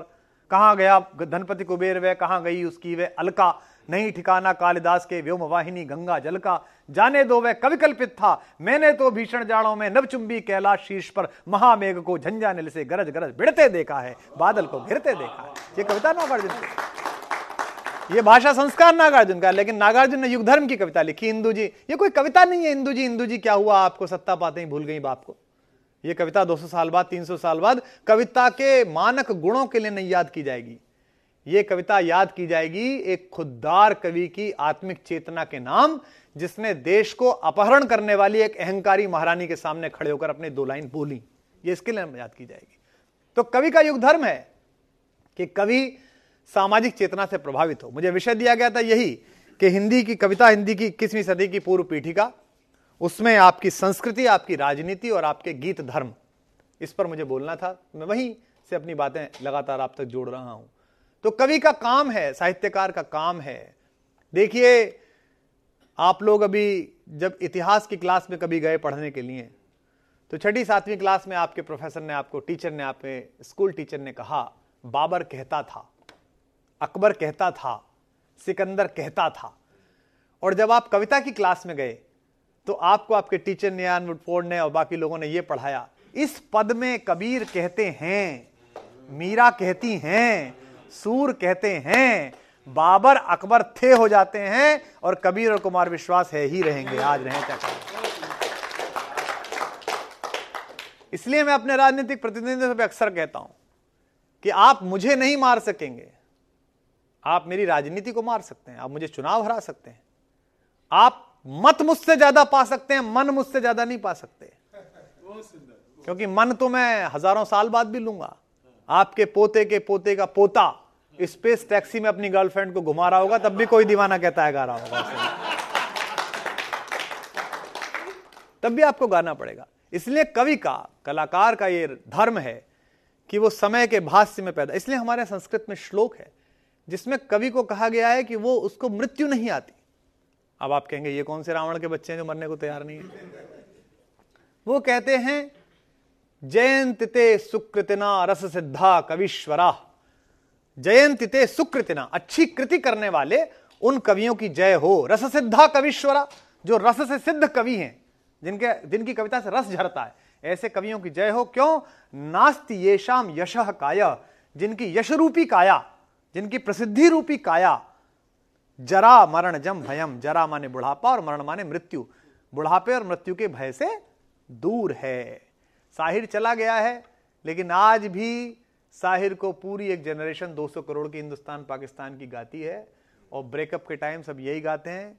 वो अफसाना जिसे अंजाम तक लाना ना हो मुमकिन, उसे खूबसूरत मोड़ देकर छोड़ना अच्छा। चलो एक बार फिर से अजनबी हो जाएँ हम दोनों। पूरे हिंदुस्तान के बच्चे गाते हैं। 200 करोड़ 200 करोड़ लड़के लड़कियाँ गाते हैं। मुझको आज तक अपने छोटे से कैरियर में मुझे कम से कम हज़ारों, हज़ार मेल और हज़ारों, हज़ार लेटर मिल चुके हैं जहाँ लड़के लड़कियों ने मुझे कहा है कि प्रेम के दौरान मैंने आपकी ये कविता सुनाई। या ये कविता उसने मुझे सुनाई। या जब वो नाराज़ हो गई तो मैंने ये कविता भेजी। या जब वो खुश हो गई तो उसने ये कविता भेजी। तो उन, उन्होंने सफ़र किया है उनके एसएमएस में, उनकी चिट्ठियों में कविताओं का। तो ये सबसे बड़ा काम है कि वो युग का भाष्य बने। लेकिन युग का भाष्य कैसे बने? कि अगर महबूब की जुल्फ के दायरे में उसे कैद होने का वक्त हो तो वहीं रहे। लेकिन जब मुल्क उसे पुकारे, जब उसकी मिट्टी उसे पुकारे, तब भी वो हो। इसीलिए कैफी आदमी ने कहा कि ज़िंदा रहने के मौसम बहुत हैं, मगर जान देने की रुत रोज आती नहीं। हुस्न और इश्क दोनों को रुसवा करे, वो जवानी जो खूं से नहाती नहीं। ये जो सतहत्तर के बाद जब श्रीमती इंदिरा गांधी दोबारा लौट के आई, पहली बार तो हारी। हारने के बाद जिन लोगों के पास सत्ता आई जैसा कि होता है कि संघर्ष के साथ ही सत्ता अच्छी नहीं संभाल पाते, बहुत मुश्किल काम है। ईश्वर हमारे आंदोलन को ठीक बचाए रखे, मैं ऐसी शुभकामनाएँ देता हूँ। सब सत्ता संभालने में समस्या आती है तो ऐसी वो सत्ता ठीक संभली नहीं। और उसमें भी अधिकांश लोग वो थे जो कांग्रेस से ही छोड़ के आए थे। तो उनका मूल डीएनए तो वही था, जो कांग्रेस का था तो वो संभाल नहीं पाए। तो मैडम गांधी जब दोबारा आई तो पुराने लोगों को याद होगा, उन्होंने एक अद्भुत काम किया। उन्होंने ये सिंथेसिस की रिसर्च की कि मैं हारी किन की वजह से। तब उन्हें पता चला कि वो हारी उन सब बुद्धिजीवी, कवियों और प्रतिभा संपन्न नेताओं की वजह से जो कांग्रेसी होने के अतिरिक्त भी अपनी कुछ औकात रखते थे। और उन्हें यह बात बड़ी हॉन्ट की। और फिर उन्होंने योजना पूर्वक देश में एक नया आंदोलन चलाया राजनीति में, और राजनीति हमारे देश को चलाती है। जिस आंदोलन का नाम था मीडियोक्रेसी। औसत दर्जे के लोगों को आगे बढ़ाओ। वो प्रतिभा में कम होंगे तो आपके प्रति लॉयल बने रहेंगे। और उनको सदा डर लगा रहेगा कि मुझसे अधिक प्रतिभाशाली बाहर खड़ा है। इसलिए उन्होंने अपने चारों तरफ़ ढूंढ ढूंढ के देश भर में यह देखा कि कौन कम प्रतिभाशाली लॉयल है और प्रतिभाशालियों को समाप्त करना शुरू करा। और ये भारतीय शासक की मूल प्रवृत्ति बन गई आज। आज चाहे हमारी हमारी जो रूलिंग पार्टी है, दूसरी पार्टियाँ हैं, हमारी एकेडमिक विंग्स हैं हमारा लिटरेचर है एफटीटीआई में गजेंद्र चौहान को बिठाने की। दुष्टतापूर्ण प्रयास हो ये सब वही हैं। प्रतिभाशाली को आगे मत लाओ, मीडियोकर को आगे लाओ। और यहाँ जितने लोग बैठे हैं, मैं आपको बता दूँ, भारत में एक हज़ार शत्रु स्कीम में पाने का एक तरीका है। लोगों को बस ये पता चल जाना चाहिए कि आप टैलेंटेड हैं। मैं कई बार ऐसा सोचता हूँ कई लोगों के बारे में कि इनकी मैंने कौन सी भैंस खोली है जो ये मेरे इतनी गालियाँ बक रहे हैं? मैंने कई लोगों को सोचा कि इनसे तो मैंने बड़ा अच्छा व्यवहार किया। जब भी मिले, मैं विनम्रता से मिला, बड़ा शालीन रहा। फिर ये क्या है कि ये मेरे बारे में ऐसा अपयश भी फैलाते हैं जो मैं हूँ नहीं। भाई, मैं टी टोटलर हूँ, शराब नहीं पीता, हालाँकि कोई ऐसी महान बात नहीं है। वो एक फ़ूड हैबिट है, कुछ लोग पीते हैं, कुछ नहीं पीते हैं। लेकिन एक बड़े बुद्धिजीवी पत्रकार ने एक दिन फेसबुक पे लिखा कि मैं तो इसे सबसे जानता हूँ, गाजियाबाद में जब ये शाम को गली में शराब पी के पड़ा रहता था। तो मैंने खुद से संवाद की कि यार, ये तो पूरी ज़िंदगी चाय पीते में गुजार दी और यहाँ ये बात चल रही तो मैंने खुद से सोचा कि इनसे मेरा क्या ऐसा ना तो एक नई प्रवृत्ति उन्होंने पैदा की मीडियोक्रेसी की। उन्होंने जो ग्रास रूट लेवल के नेता थे अपनी पार्टी के सब खत्म किए क्योंकि वाजपेयी जी जीवन भर उनके उनकी सास से और उन, उनके पिता से उनसे और उनके बेटे से लड़ते रहे। तो जब पंडित जी सत्ता में आए तो उन्होंने भी वही प्रयोग किए। उन्होंने हर प्रदेश में से चाहे कल्याण सिंह जी हों चाहे भैरव सिंह शेखावत हों चाहे पटवा जी हों चाहे गोविंदाचार्य हों उन्होंने वे सब लोग जो ग्रास रूट पे काम कर सकते थे उनके पर कतरे। और चारों तरफ़ मीडियोकर्स को इकट्ठा करना शुरू किया। ये लिटरेचर में भी चला गया। और लिटरेचर में हमारे लिखने, पढ़ने वालों की एक पूरी फौज आई, जो सिर्फ़ व्यवस्था की ओर देखती है।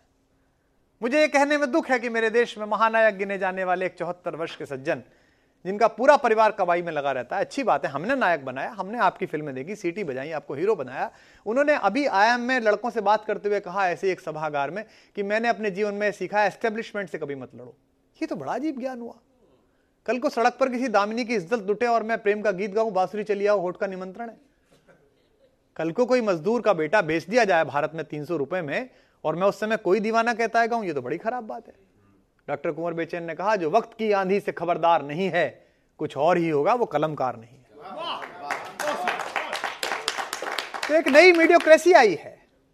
हमारे गाँव में कहावत है, जिधर देखी तवा परात, उधर गाया पूरी रात। कुछ गायक होते थे हांड मिरासी टाइप के। उनका गाना बोले, गाना कहाँ गाएँगे मिरासी लोग आज? बोले, जिधर तवा परात चढ़ रहा होगा, उधर गाएँगे। तो तवा परात अगर शिवसेना का चढ़ गया तो उनके यहाँ गा देंगे। राज ठाकरे का चढ़ा हुआ है तो उसके यहाँ गा देंगे। राजीव गांधी जी का चढ़ा हुआ था तो उनके नीचे से शॉल निकाल के पड़ोस में खड़े हो गए थे। फिर मुलायम सिंह जी का चढ़ा तो वहाँ कहने लगे थे, यूपी में है दम, जुर्म है कम। और आजकल मोदी जी की बारात अच्छी चढ़ी हुई तो वहाँ डांस कर लेंगे, क्या दिक्कत है? भगवान करेगा अरविंद केजरीवाल, कुमार विश्वास की हो तो इन्हें देश का सबसे बड़ा जयशंकर प्रसाद बना देंगे, क्या कष्ट है?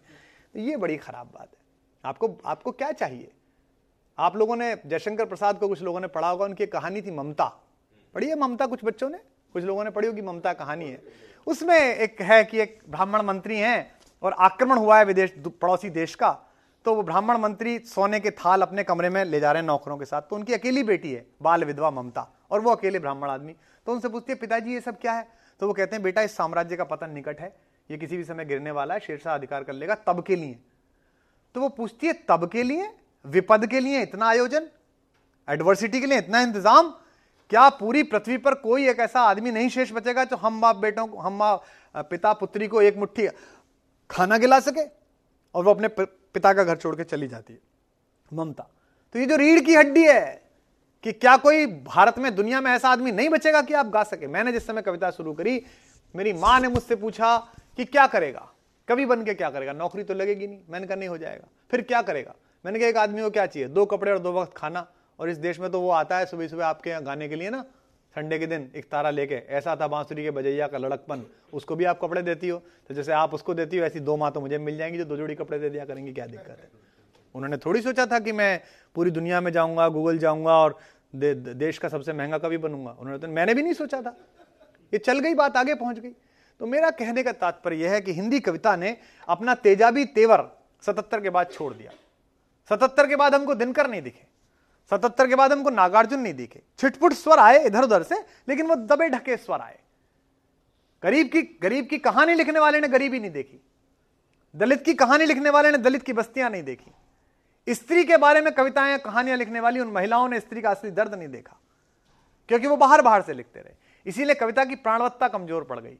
साहित्य की सर्जना की शक्तिमत्ता कमज़ोर पड़ गई और वो दूसरे देशों में और दूसरी भाषाओं तक नहीं पहुँच पाए। दूसरे लोगों ने उसे जानने की कोशिश नहीं की क्योंकि आपकी कविता आपका साहित्य आपकी सर्जना तभी मान्यता पाएगी जब वह इस योग्य हो कि दूसरे के हृदय में भी उसी भाव का निर्माण करे जो आपके अंदर था। भवानी प्रसाद मिश्र ने कहा जिस तरह हम सोचते हैं उस तरह तू लिख और उसके बाद ही हमसे बड़ा तू दिख।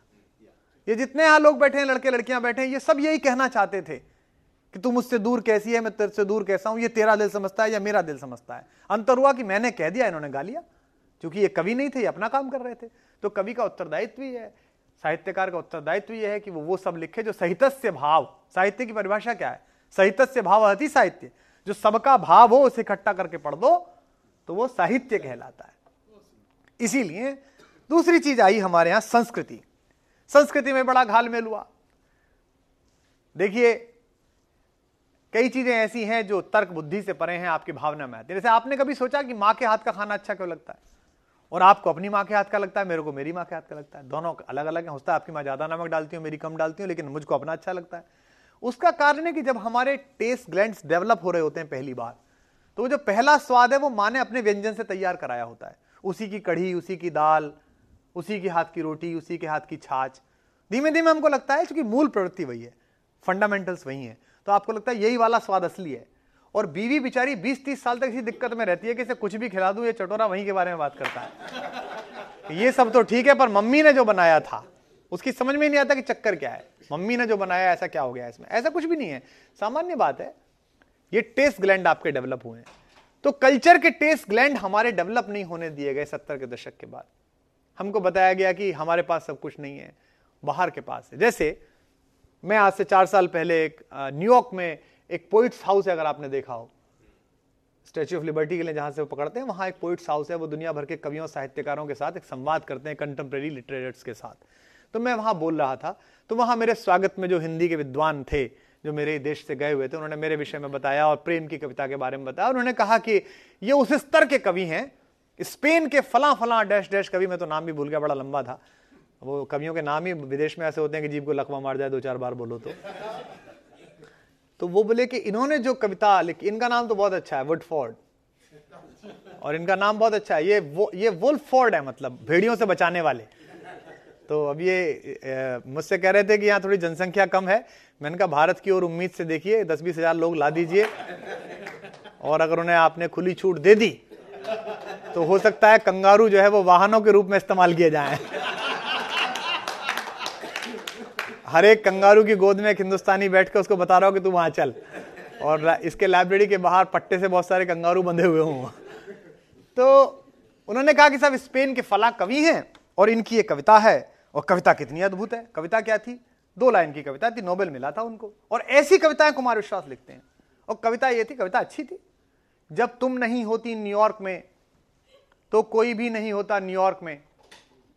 अच्छी बात है, जब तुम नहीं होती न्यूयॉर्क में, कोई भी नहीं होता न्यूयॉर्क में, और जब तुम होती हो न्यूयॉर्क में तो कोई भी नहीं होता न्यूयॉर्क में। तो मैंने कहा कि भाई देखिए, बात तो बहुत अच्छी गई, उस कवि ने, स्पेन वाले ने इसको नोबेल मिला, पर मेरा सौभाग्य यह है कि जो उसने आज ये बात कही चार साल पहले, जिसपे नोबेल मिला, ये बात मेरे यहाँ दो कवि, एक 400 साल पहले और एक 150 साल पहले कह के चला गया। 150 साल पहले तो उस्ताद मीर ने यह शेर कहा, जब तुम मेरे पास होते हो गोया, फिर कोई दूसरा नहीं होता। मीर ने यह शेर कहा, गालिब ने कहा कि मैं पूरा दीवान दे सकता हूँ इस पर क्या शेर है? तुम मेरे पास होते हो गोया, फिर कोई दूसरा नहीं होता। और 400 साल पहले पद्माकर ने कहा, कवि पद्माकर ने, जिनके सखी साजन पास सही, जिनके पति उनके पास हैं, तिनको सखी धूप चांदनी भई। उनके लिए तपती धूप भी चांदनी जैसी हो गई है। प्रेमी साथ है तो तपती धूप भी हो कोई दिक्कत नहीं है। और जिनके सखी सा, सा, साजन पास नहीं तिनको सखी धूप चांदनी भई उनके लिए चांदनी भी धूप जैसी हो गई है। ये बात 400 साल पहले कह गया है। पर तुमको पदमाकर बोलते समय जिनके विनके बोलते समय थोड़ा अजीब सा लगेगा है कि कोट तो इतने बड़े ब्रांड का पहना जारा का और बोलना पड़ रहा है पदमाकर ये क्या बात हुई? जब तक स्पेन का नाम नहीं लिया तब तक इसमें इंटरनेशनल कल्ट कहाँ से आएगा इसमें अंतर्राष्ट्रीय खुशबू कहाँ से आएगी? तो ये जो आपका बौद्धिक दारिद्र्य है, ये जो बौद्धिक विकलांगता है और ये बौद्धिक ग्लानी बोध है, इससे भारतीय कविता के निकलने की और साहित्य के निकलने की बहुत आवश्यकता है। जैसे विश्व हिंदी सम्मेलन होते हैं हमारे भारत में। आपको एक आश्चर्य से सूचना बताऊँ? मैं पिछले पंद्रह साल से घास छील रहा हूँ हिंदी में। उन्नीस देशों में मैं हिंदी सुना आया। थ्री मिलियन का पेज है दुनिया के किसी भी भाषा के आर्टिस्ट का सबसे बड़ा पेज है लाइक एनालाइजर में। मुझे कोई सी भी सरकार ने आज तक कभी नहीं कहा कि आप आइए इसमें, क्योंकि उनको मेरे ऊपर पूरा भरोसा है। कि ये आएगा तो मानेगा नहीं, यही सब बोलेगा जो बोल रहा। है और उनको अपने ऊपर भी भरोसा है कि वो सच नहीं सुन पाएँगे। तो वहाँ जो लोग जाते हैं, मैं देखता हूँ सब विद्वान लोग हैं, अच्छे लोग हैं। उनमें से किसी की हिम्मत क्यों नहीं होती है? अभी रायपुर में एक बहुत बड़ा साहित्य सम्मेलन हुआ महिला लेखकों का। देश भर की सारी प्रतिष्ठित महिला लेखिकाएँ वहाँ गई। छत्तीसगढ़ के माननीय मुख्यमंत्री ने उसका उद्घाटन किया। उससे दस दिन पहले ही एक्सपायरी डेट की खराब दवाओं के इंजेक्शन लगने से नसबंदी शिविर में 40 माए मर गई थी आपको याद हो तो। नसबंदी में मर गए बताइए क्या देश है? माए आई नसबंदी कराने के लिए आपका प्रोग्राम था सरकार चाहती थी पॉपुलेशन कम हो। आपने इंजेक्शन लगाया, इंजेक्शन नकली था। सुनते हैं कि मुख्यमंत्री जी के साले की कंपनी का था, फर्जी था, मर गई माए। आप स्त्री मुक्ति की कविताएँ लिखती हैं, स्त्री मुक्ति की कहानी लिखती हैं 200 औरतें नीचे बैठी हैं लिखने वाली, पाँच, चार चार ऊपर बैठी हैं, मुख्यमंत्री बोलने आए हैं। दो दिन के शिविर में किसी महिला ने मुख्यमंत्री से यह नहीं कहा कि, हे श्रीमान, ये बताइए कि इस राज्य में माए कैसे मर गई? इतना भ्रष्टाचार कैसे हुआ? उनको लगा कि जो हवाई जहाज़ का टिकट मिला है आना जाना मिला है, अगली बार बुलाएँ कि नहीं बुलाएँ, आप किस चक्कर में पढ़ो तो ये कैसा लेखन करेंगे? ये क्या सर्जना करेंगे आप? फिर आपका क्या साहित्य बोध है? तो भारतीय कविता का मुझे कहते हुए दुख है कि इन दिनों जो जनबोध है, वो काफ़ी नीचे है। कोशिश की जा रही है, कुछ लोग लिख रहे हैं, नए लड़के लड़कियाँ जिनके पास संचार के ऐसे साधन हैं जिस पर नियंत्रण नहीं किया जा सकता, या जिनकी अपेक्षाएँ नहीं है। जिनको लिटरेचर में कोई ज्ञानपीठ नहीं लेना है। वो, और दो तरह की लड़ाई चल रही है। एक चल रही है तथाकथित मुख्य धारा का साहित्य, जिसकी पत्रिकाएँ छपती हैं। हंस, वसुधा, पाखी, समयांतर, मध्यांतर, अच्छी पत्रिकाएँ हैं, अच्छे बड़े लोग हैं। वो कवि हैं। उनकी कविताएँ आप पढ़ते होंगे, कभी किसी ने पढ़ी हो, किसी का ऐसा क्षण टकराया हो, मुझे पूरी सहानुभूति अगर उसने ऐसी कविताएँ पढ़ी हो तो। तो आपको बड़ा आनंद आएगा। गौरैया ने आसमान से कहा कि पृथ्वी उदास है तो झील ने पानी पहन लिया। कविता समाप्त। ये कविता है। अब आप ढूंढते रहिए कि गौरैया कौन है, आसमान कौन है, झील ने पानी क्यों पहना? वो कविता समाप्त हो गई। अब आप समझते रहिए कि क्या है। एक कविता हमारे जैसी है, जो हम कह रहे हैं सीधा सीधा कि किसी के दिल की मायूसी जहाँ से होके गुजरी है, हमारी सारी चालाकी वहाँ से होके गुजरी है। तुम्हारी और मेरी रात में बस फ़र्क कितना है, तुम्हारी सो के गुजरी है, हमारी रो के गुजरी है। तो वो कह रहे हैं, ये क्या कविता हुई? ये क्या हाँ उनकी समस्या क्या है कि उनका पांचवा पाठक मुश्किल है। एक तो उन्होंने कविता लिखी, वो खुद पाठक। एक जिस संपादक को भेजी, वो पाठक। एक जिस टाइपिस्ट ने वो टाइप करी, वो पाठक और एक चौथा प्रूफ रीडर इसके बाद पांचवा है कि नहीं, उन्हें नहीं पता। उनकी पत्नी भी मतलब किचन में जाते हुए गाती है, कोई दीवाना कहता है तो वो नाराज़ जाता बताइए कहते ये क्या गुनगुना रही हो, तुम्हारा साहित्यिक टेस्ट डेवलप नहीं हुआ है। तो एक तो वो कविता है। एक ये मंच की कविता है ये दो चीज़ें हैं। तो इसके बीच में चीज़ें चली हुई हैं। तो ये गीत की और चे, समकालीन चेतना की कविता का अंतर संघर्ष है जो मेरा अंतिम टॉपिक था इसमें culture politics and song culture पर मैंने बात की कि भारतीय संस्कृति बोध के विषय में अगर हमें थोड़ा अच्छा सोचना हो मैं जितने लोग यहाँ बैठे हूँ बहुत छोटी सी महफिल है ये बहुत ही पारिवारिक सी। जितने हमारे साथी सुनने आए हों वरिष्ठ लोग तो निश्चित रूप से करते होंगे जो नए साथी हैं उनसे ये अनुरोध करूँगा कि आप जिस भी विषय में हैं आप दक्षिणपंथी आत्मगौरव का शिकार मत होइए। सचमुच तार्किक दृष्टि से। एक तो दक्षिणपंथी आत्मगौरव है। हमारे भीम जो थे, उन्होंने हाथी ऊपर फेंक दिया था। और वो आज भी वो नॉन ग्रेविटी वाले उसमें ऑर्बिट में घूम रहा है। भारोत्तोलन में वेट लिफ्टिंग में नंबर आ रहा है तुम्हारा, सोवा। और तुम्हारे भीम ने फेंक दिया था, हाथी। उसके बाद कहेंगे कि वो अर्जुन ने मछली की तीर ऐसा मारा था कि तीर घूम गया। तीरंदाजी में नंबर नहीं आया तुम्हारा कहीं भी। तो ये ये है ऐसा आत्मगौरव जो स्वयं को संतुष्ट करने के लिए। हर वो आदमी जिसका वर्तमान दरिद्र है, वो अपने अतीत की बात करता मिलेगा आपको। मेरे दादा ऐसे थे, मेरे नाना, तुम बताओ, तुम क्या हो? जिसका जिसका दरिद्र नहीं है, वैसी बात करेगा। आंदोलन चल रहा था तो हमको एक अंग्रेज़ी पढ़े हुए, ऑक्सफोर्ड से पढ़े हुए एक बड़े बड़े, बहुत बड़े अंग्रेज़ी बोलने वाले मंत्री जी ने बात करने के लिए बुलाया। बाद में तो काफ़ी पढ़े लिखे थे, विकलांगों की बैसाखी खाते पकड़े गए बाद में। तो उन्होंने हमको बुलाया और हमसे बातचीत करते हुए कहा कि ऐसे थोड़ी होता है, प्रेस में सब बात थोड़ी जाती है, बाहर कैसे करेंगे? और फिर मुझसे बोले come on Kumar you guys are behaving like street boys मैंने कहा sir alter your sentence we are not behaving like street boys we are street boys हम तो गली के गाँव के लड़के हैं, इसलिए ऐसी बात कर रहे हैं। हमारा सौभाग्य है कि हम ऐसे विश्वविद्यालय में नहीं पढ़े। हम डाट पट्टी के स्कूल में पढ़े और हमने बेईमानी और ईमानदारी के बीच अंतर गाँव गाँव से घर से देखा। तो एक तो वो वाला सेक्शन है तो आप सचमुच में अपनी दृष्टि से पढ़िए। आप जब यहाँ पर डीएनए पढ़ें, जब आप मॉलिकुलर साइंस पढ़ें तो आप सोचें कि वैशेषिक दर्शन में महर्षि कणाद ने यह सूत्र क्यों कहा, परमाणु अविभाज्यो? क्या उन्हें यह पता था कि परमाणु अविभाजित नहीं होता? और ऐसा था तो बहुत बड़ी बात थी, फिर आगे बात क्यों नहीं गई? कहीं ना कहीं तो गड़बड़ हुई। ये ना पढ़े कि आपको कोई बौद्धिक आगे सुना गया कि हम ऐसे थे, हम ऐसे थे, हम फला थे, हम चेतना संपन्न थे। हम विश्व गुरु थे। तुम्हारा रिजाइन किसने लिया? कहते ना हम विश्व गुरु थे तो फिर यार रिजाइन करके खुद चले आए वाइस चांसलर की पोस्ट से या किसी ने मांगा कि नहीं नहीं रिजाइन दे दो। हमारे खुद के कर्म थे एक हज़ार साल के कि तुमने उनको उस तरह से सुरक्षित नहीं रखा। सोमनाथ के मंदिर में पैंतीस हज़ार पुजारी थे और वो छह हज़ार आदमी लेके घुसा। पाँच पाँच आदमी पकड़ते तो एक को मार देते। बंदूक थोड़ी थी तलवारी तो थी हाथ में पर तुमको लगता रहा कि नारायण टंगे यही सुरक्षा कर लेंगे। एक, एक एक मूर्ति थी विग्रह था विष्णु जी का जो मैग्नेटिक पोल्स के सहारे टिका हुआ था हवा में। और इनको लगता था कि भगवान हवा में है आराम से। जब वो पहुँचा अंदर तो उसने कहा, या अल्लाह, मकना तीस। उसने कहा, अरे तो चुंबक है, कुछ भी नहीं है, कोई भगवान भगवान नहीं है इनका। और उसने उठाई गदा वहीं से हनुमान जी की और मारी विग्रह में। नीचे गिर गए सारे पत्थर निकल के हीरे वीरे लूट के लेके चला गया। और आज भी कैसा मूर्खतापूर्ण गौरव बोध है, पता है क्या कहते हैं? सिंहगढ़ जब लुटा, सात दिन तक ऊंटों की कतार पर खजाना गया, ऊँट खत्म हो गए, खजाना खत्म नहीं हुआ। यानी कि जब हम पिटे तो उसका हाथ थक गया, पर हमारा गाल लाल नहीं हुआ, इतने पिटे हम। और इस पर बड़े मुग्ध हैं। इस पर बड़े गौरवान्वित हैं। मैं जब भी उनसे मिलता हूँ ऐसे लोगों से तो मुझे बड़ा आश्चर्य होता है कि पिटने पर भी इतने गौरवान्वित हैं। क्या गौरव बोध है इनका? इस पर तो शर्म आनी चाहिए कि सात दिन तक हमारा खजाना एक छोटी सी सत्ता के लोग लूटते रहे और हम हिंदुस्तानी देखते रहे। तो ये जो आत्मिक गौरव बोध है भारतीय कविता का, उसके बढ़ाने की आवश्यकता है। और आखिरी विषय है सॉन्ग, गीत। गीत इस समय कष्ट में है। लोग गीत कष्ट में है, गीतात्मक कविता कष्ट में है, लेकिन मैं ये मानता हूँ कि गीत के प्रति विद्रोह पैदा करने वाले लोग, गीत के प्रति वितृष्णा पैदा करने वाले लोग कामयाब नहीं होंगे। उसका कारण है। गीत इसलिए गीत नहीं है कि गोपाल दास नीरज ने गाया या इन दिनों कुमार विश्वास गा रहा है। या मैं रात को एक शो करूँगा जो हज़ारों डॉलर्स में जिसमें मैं पैसा लूँगा और आप लोग टिकट लेके आएँगे और तालियाँ बजेंगी। नहीं।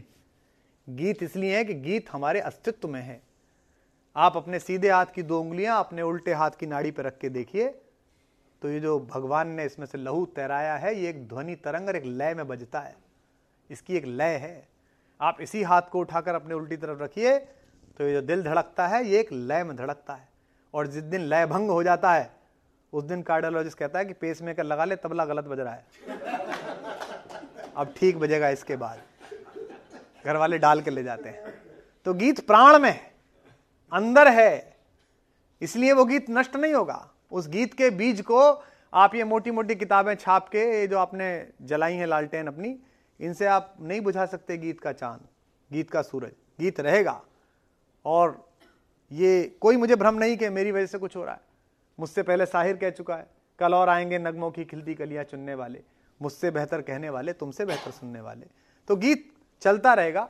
गीत का अस्तित्व हिंदी में कष्ट में नहीं है। दो तीन चार विषय थे।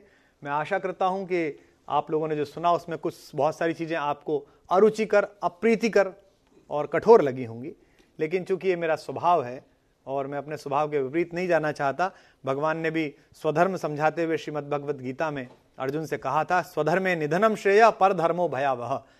हे अर्जुन, स्वधर्म में मर जाना भी ठीक है। दुर्योधन स्वधर्मी था, सीधा स्वर्ग गया। पांडव स्वधर्मी नहीं थे कंफ्यूजन रहता था, लड़े कि नहीं लड़े, चाचा हैं, मारूं कि नहीं मारूं तो पहले नरक गए, फिर स्वर्ग गए, आपको याद होगा। लेकिन दुर्योधन स्वधर्मी था, उससे कहा, सामने विष्णु है, बोले, अरे जो हो, ऐसी तैसी सब देख लेंगे, बांधो। बहुत समझाया विदुर ने, भगवान ने कुछ कहा हाँ हाँ दुर्योधन, बाँध मुझे, हो सकता है तो साध मुझे। लिखते हैं दिनकर जी, यह देख, जगत मुझमें लय है। वो कहते हैं, लेकिन उसने कहा, बांधो, बेहोश हो गया, लेकिन कहा, स्वधर्मी था जो तय कर लिया वही करना है। इसलिए सीधा स्वर्ग गया। इसलिए भगवान ने अर्जुन से कहा, स्वधर्म निधनम श्रेय पर धर्मो भयावह। तो आप जैसे हैं, वैसे ही रहें। तो मैंने अपने स्वधर्म में आपसे कुछ बातें की। मुझे आशा है कि आपको बहुत पसंद आई होंगी, बहुत अच्छा लगा होगा। और मैं आप सबको शाम के समारोह में आमंत्रित करता हूँ कि वहाँ आए तो आपको हिंदी के उत्सव का उद्दाम नृत्य देखकर अच्छा लगेगा। आपको देखकर अच्छा लगेगा कि हिंदी आज भी जब सर चढ़कर बोलती है तो 500-600 का हॉल एक साथ गाता है, एक साथ नाचता है, एक साथ झूमता है, ये आपको अच्छा लगेगा। और मुझे आमंत्रित किया इसके लिए यान का। यान जो है, आज मुझे मिले सुबह ही सुबह तो मैंने इनको एक हनुमान चालीसा की एक पंक्ति से इन्हें गले लगाया और मैंने कहा, तुम मोही प्रिय भरत सम भाई और बाद में इन्होंने इनकी गाड़ी में बैठा तो वो भी लाल रंग की निकली तो मैं समझ गया कि ये बजरंग बली हैं। तो ये तो ये हिंदी के बजरंग बली हैं। और वज्रांग बली बजरंग बली जो शब्द आया है, वो वज्रांग बली से आया जिसके अंग वज्र के बने हुए ऐसा बली।